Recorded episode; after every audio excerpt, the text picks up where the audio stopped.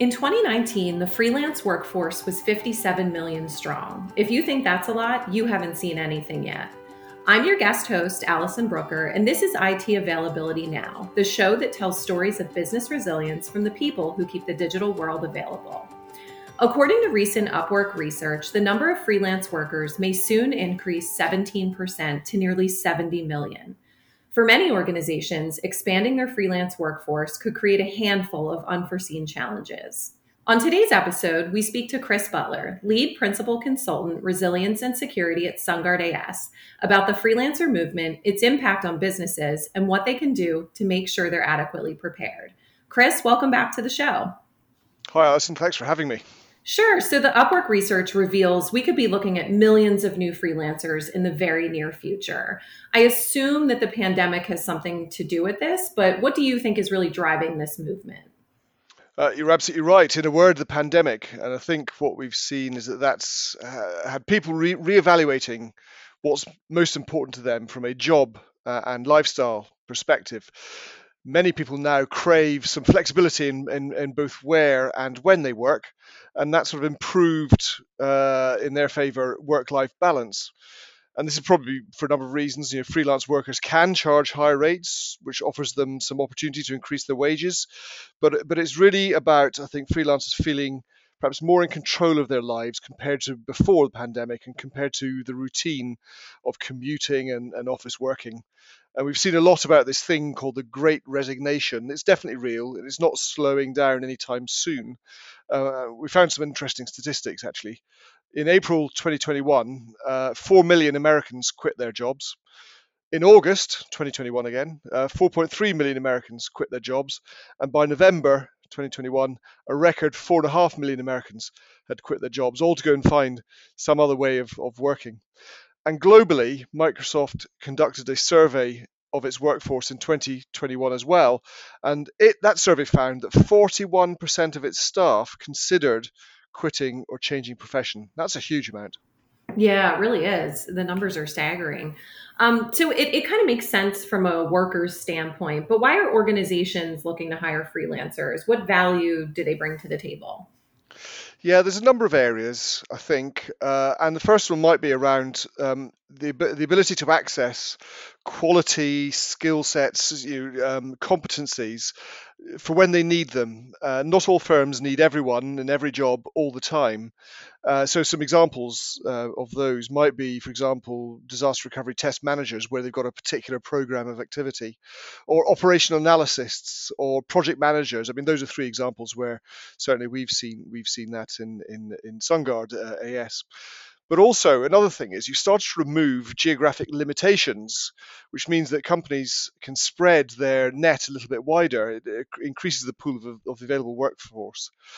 Um, and you know the explosion in work, remote working capabilities throughout the, the whole of the pandemic over the last two years as that's gone on, we've seen improved security, more people getting VPN access, cloud services have exploded and proliferated as well. And what this is me, what this has meant is that many more people can work um, from anywhere, but this also allows firms to recruit from a far wider base, base than, than, than perhaps they were um, before. Uh, and I suppose the third reason would be around uh, so the other end from the quality skill sets would be sort of routine tasks. If if there's um it might be it might be possible to free up full-time employees to spend more time in more important project work if you can um, uh, you know, package out routine tasks to, to freelancers such as data entry or data analytics type jobs Right. So the relationship really seems like a win win for both the company and the worker. How do you think a growth or an increase in freelancers would change that? And what challenges might an organization now face? Yeah, I think um, it, people focus a lot more effort on the benefits of, of this. So hopefully, yes, it could be a win-win for companies, but it depends on the, the, the their their particular situation and what industry they're in. In terms of challenges, I think there are three things that springs to mind. Uh, the resourcing uh, of gaps, uh, HR challenges, and perhaps some regulatory issues. So, whilst you can use freelancers to reduce the skills gaps that you have, you might end up with people with overlapping skills in the company, and that's a little bit inefficient. You know, and, and for critical skills in particular, there might be a lot of competition for the best freelancers, and, and a good example there might be in the creative industries, where many copywriters are freelance and the best of them command some pretty high earnings. And if you think about HR, regulatory, or possibly even tax issues, you know, if you're employing people from different jurisdictions or different countries, that also throws up challenges. So, for example, different states in the US had different approaches to uh, rules for working during COVID. Uh, or indeed, actually, if you think more globally, the four home nations that make up the United Kingdom, that's England, Scotland, Wales, and Northern Ireland, or if you if you think in Europe, uh, Luxembourg, lots of people in Luxembourg commute in from Germany, Belgium, France, and Switzerland. All these throw up some serious issues that firms will have to address. So, how do you think they can prevent any of this from happening? So, good planning, uh, balancing out those requirements to uh, understand what they need and to find what the best way of delivering those resources are. It's really focusing your requirements on your business priorities. So, work out how you can, you know, maximize the value of your freelance workers whilst ensuring that you don't stray too far over that line. The business still has to hold on to the right structure uh, and number of full-time employees for the sort of the business priorities. You know, you've got to avoid. You, you're trying to balance out um, having too much staff turnover and disruption, whilst also retaining that flexibility to to treat um, what, what's important at the business. So, you know, for your full-time employees, really work hard on on working out who you need, the best ones you want to keep, compensate them well. So, you know, compensation, give them a good chance to progress in their career, give them good training, and help them achieve this work-life balance. To stop them, if you like, looking to to become freelance themselves. You know, you're bringing this slightly more flexible approach into the workplace for your own staff. Um, and then using your freelancers to to complement that that core team once you once you've um, once you've understood what you need to do. Yeah, that makes a lot of sense. Not not leaning too far towards uh, freelancers. What other pitfalls must organizations plan for? Well, I think it's top of mind of, of pretty much every CEO at the moment, and I'd say the big one would be cybersecurity risk. Yeah, it definitely is. Can you can you dig in more to that? I mentioned earlier about remote working and how uh, you know it's proliferated, and cybersecurity controls have got a lot better, but it, it, it wasn't it, it's it wasn't like that at the start uh, and it's not a uniformly improved picture. Um, remote working absolutely does expand the attack surface uh, outside of your corporate network, and therefore using freelancers who aren't inside your corporate network by default may further uh, complicate that and add those those greater risks in. So you know businesses need to be able to understand that and, and work out the best way to let freelancers securely access parts of the network, the business data applications that they that you need to and it may be that uh, you need you, know, you need to start thinking about whether you need to provide a company device to those freelancers, and that then will increase costs and complexity. Um, but if that's the only way to ma- to mitigate the risks that you've identified, uh, uh, so be it. You know, you've got you've got to, you've got to balance those two things out. Right. So, what can organizations do to really plan for this greater IT security risk? So, if we go back to sort of understanding your business priorities and how you'd how you hope to use the right resources to address all of those. You then use that information to really plan your entire engagement for uh, for freelancers, and that would start with all the onboarding, and it would end at the offboarding stage. And you kind of need to then, in that planning phase, understand where exactly you want freelancers to work and, and actually limit their network access realistically to what they need to do their job. And obviously, then at the end of it, at the offboarding stage, make sure that that does not stay open for a, a, minute longer than is that is needed, and that will in, involve that sort of um, that planning and that coordination across the the whole of the organization with HR, with IT, with IT security, with procurement. So making sure that everyone understands the correct approach. And if you have decided to go down the route of providing hardware, well, actually, how are you going to get that back? I suspect you're not going to be FedExing a laptop to somebody in a different country, but if you have provided hardware, then there's there's going to be challenges to be faced.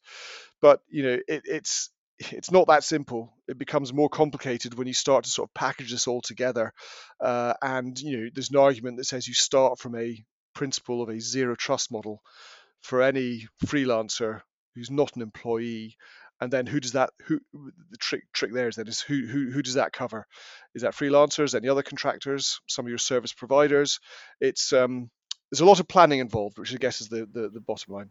Right. Yeah, that definitely makes sense. Um, what can what can companies do to ensure that they cover all their bases? Is there anything else that they can do? Well, it's really all about good controls, I think. Um, you know, we talked about the planning, but all you know, it's becoming increasingly important that firms have multi-factor authentication uh, as a really good way of, of, of, controlling access. But that's not the only one of the relevant controls. You know, ensuring you've got network segmentation is another good technical control. Uh, but also thinking about what platforms uh, you you could um, employ and, and using a lot of software as a service or, or in the cloud platforms. For example, SharePoint. There are plenty of others, but using those sorts of uh, uh of, of um, uh, um, applications would stop or try and minimize freelancers from retaining data locally on their devices. You can, you'll even want to think about whether you can control that technically. So basically, yes, it's all about the controls, good security tools, working with your managed service providers to make sure that your whole environment is monitored appropriately, regardless of who's trying to access it. Chris, any other advice you can offer?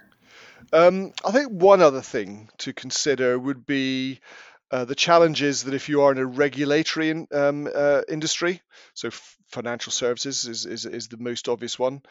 Uh, but if you've got significant uh, um, regulatory pressures which come from the types of risks that exist in those sectors, such as you know harm to consumers or market stability, for example, you know the, the, the challenge for a firm is to work out how it owns those risks if a freelancer is working uh, with you uh, in those areas. You can't necessarily transfer that risk to a freelancer. And the questions you'd have to consider include what level of insurance cover they have uh, for their professional services. Um, is it sufficient? Does it cover all the risks that you've got? So, in certain types of industries, you're going to have to make sure that you've got the suitably qualified and experienced and insured type of freelancer. So on, there, there's an, a specific extra challenge for certain firms in in certain sectors. That's going to uh, that's going to be a real challenge, I think, as well. So you know, understand what the rules that what the rules are for that sector.